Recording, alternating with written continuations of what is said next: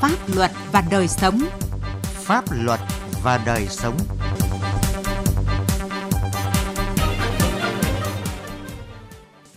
Xin kính chào quý vị và các bạn.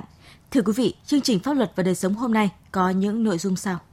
Yên Phong kiên quyết xử lý vi phạm về đất đai. Tảo hôn, buồn chuyện đã rồi.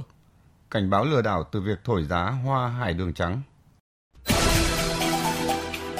Pháp luật đồng hành.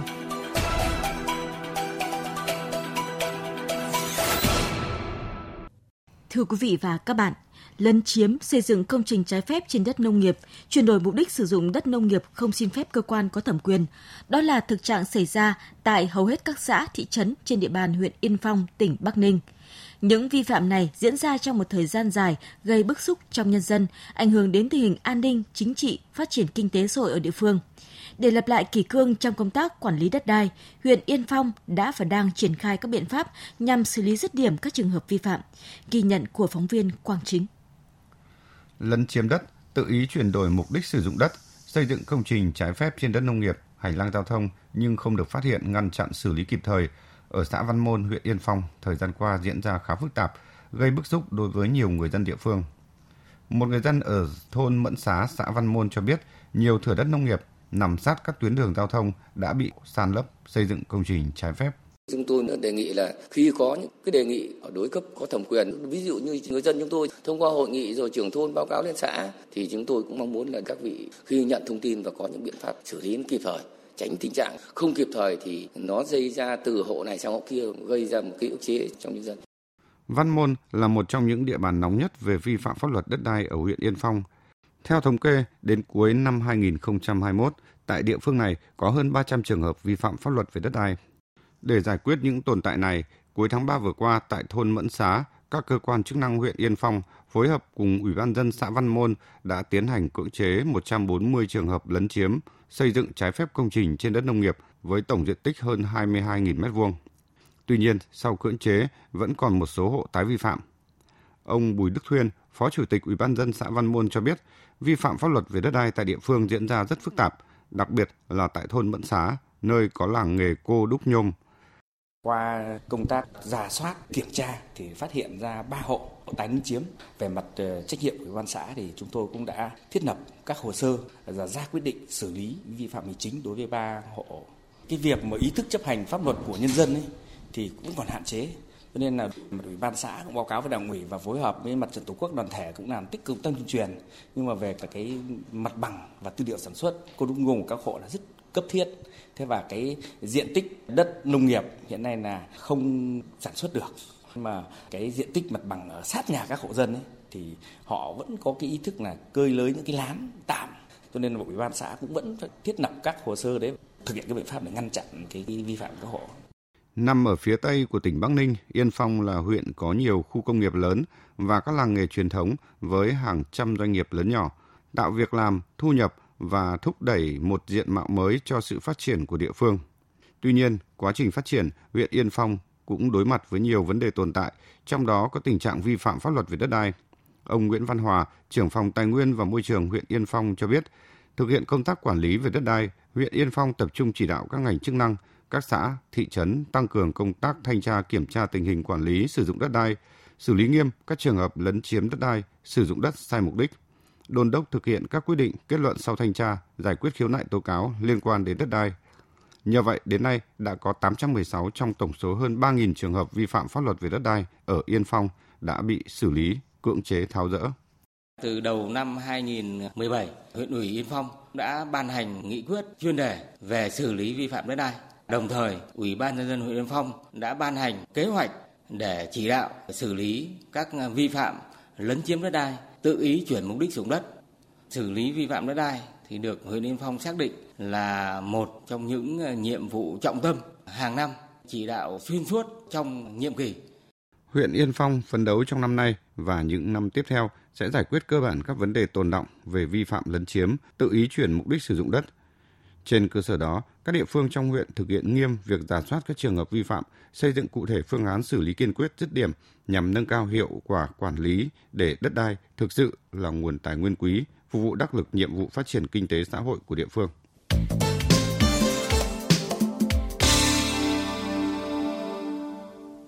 Thưa quý vị và các bạn, từ nhiều năm nay, vấn nạn tảo hôn ở vùng đồng bào dân tộc thiểu số ở Tây Nguyên vẫn tiếp tục là câu chuyện thời sự với bao hệ lụy.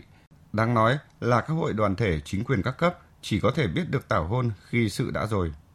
Khi những đứa trẻ ăn chưa no, lo đã tới, đã gạo nấu thành cơm, đã làm vợ, làm chồng, làm bố mẹ, lặp lại vòng luẩn quẩn, đói nghèo, thất học tảo hôn. Bài của phóng viên Nam Trang, thường trú khu vực Tây Nguyên đề cập thực tế này tại tỉnh Đắk Lắk. Trong căn phòng nhỏ chưa đầy tám mét vuông ở Buôn Ea Sin, xã E Sin, huyện Krông Búc, tỉnh Đắk Lắk, Hờ Quy Nie đang gắng gượng dỗ con nhỏ ba tuổi. Trên trán còn dán miếng băng hạ sốt. Mong manh, xanh xao trong chiếc áo cộc, Hờ Quy quá già so với tuổi mười tám. Cô em gái Hờ Ngân Nie, mười lăm tuổi, cũng nheo nhóc chẳng khác chị khi vừa sinh con đầu lòng được hơn một tháng. Hai chị em đều bắt chồng từ thuở mười lăm, nay hối hận thì sự đã rồi. Nếu cho lựa chọn lại thì em sẽ phụ giúp gia đình trước, sau rồi lấy chồng. Lấy chồng sớm thì khổ con cái, tại vì không có đủ điều kiện nuôi con. Em đang học cấp sáu, tại nhà khó khăn, cho nên em lấy chồng. Nhìn bạn bè đi học, em sinh con, chăm con, thức khuya thì em cũng buồn. Hối hận là suy nghĩ chung của những lứa đôi ở Đắk Lắk kết hôn khi chưa đủ lớn. Cuộc sống tự do cùng bao nhiêu cơ hội về cuộc sống, việc làm hầu như đóng lại. Những em bé liên tiếp ra đời dường như đã nối tắt cuộc sống của các em từ tuổi thiếu niên đến thẳng trung niên. Em Hờ Thơm Mô Lô, sinh năm hai nghìn không trăm lẻ bốn, ở Buôn Ea Bông, xã E Sin, huyện Krông Búc, bà mẹ của đứa trẻ chưa đầy ba tuổi, chia sẻ. Nếu mà gia đình được hoàn hảo như người ta thì em vẫn muốn đi học như mấy bạn.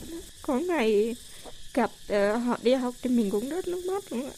Tại vì mình thấy bạn bè đi học được ăn súng mặt sướng, mình thấy mình cũng hấp thèm.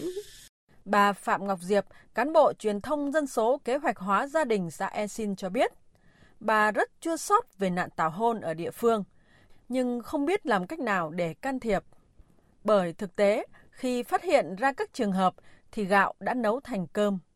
Thậm chí, mãi đến khi những vợ chồng trẻ đi làm giấy khai sinh cho con thì chính quyền mới biết. Thì cũng có một số gia đình mà khi mà phát hiện thì đến vận động cũng nói với họ thì cháu cũng đã có thai rồi. Địa phương cũng xuống cũng xử lý, và khi xử lý thì có một số có thể họ lại lẩn tránh đi. Vấn nạn tảo hôn luôn là bài toán khó trong vùng dân tộc thiểu số. Hàng năm, chính phủ đã dành không ít kinh phí cho việc tuyên truyền nhằm giảm thiểu tình trạng tảo hôn, song đến khi thực hiện, hiệu quả không như mong muốn.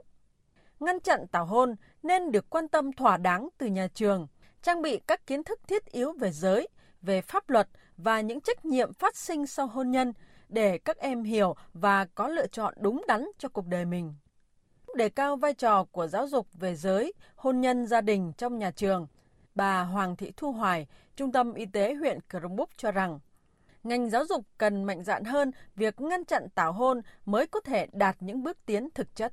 Chúng ta thấy rằng là vấn đề giáo dục giới tính cho trẻ em ở nhà trường tuy đã có cái triển khai, nhưng mà việc giáo dục đó nó chưa được thường xuyên, và hầu như là trong cái quá trình giáo dục thì chúng ta chưa nói thẳng, nói trực tiếp. Đối với cái lứa tuổi này, nhiều người phản ứng rằng là việc cung cấp kiến thức về tình dục cũng như là các cái vấn đề chăm sóc sức khỏe sinh sản cho trẻ ở lứa tuổi này thì mọi người hay nói rằng là vẽ đường cho hươu chạy.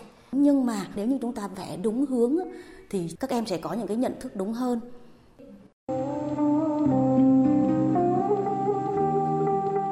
Lấy nhau ở cái tuổi ăn chưa no, lo chưa tới nên hầu hết các cặp vợ chồng tảo hôn sống trong cảnh nghèo túng, thất học, ảnh hưởng xấu đến sức khỏe. Nếu không có biện pháp hiệu quả để giảm thiểu tình trạng tảo hôn, vòng luẩn quẩn đói nghèo, thất học, tảo hôn sẽ còn lặp lại dai dẳng ở các vùng dân tộc thiểu số của Đắk Lắk.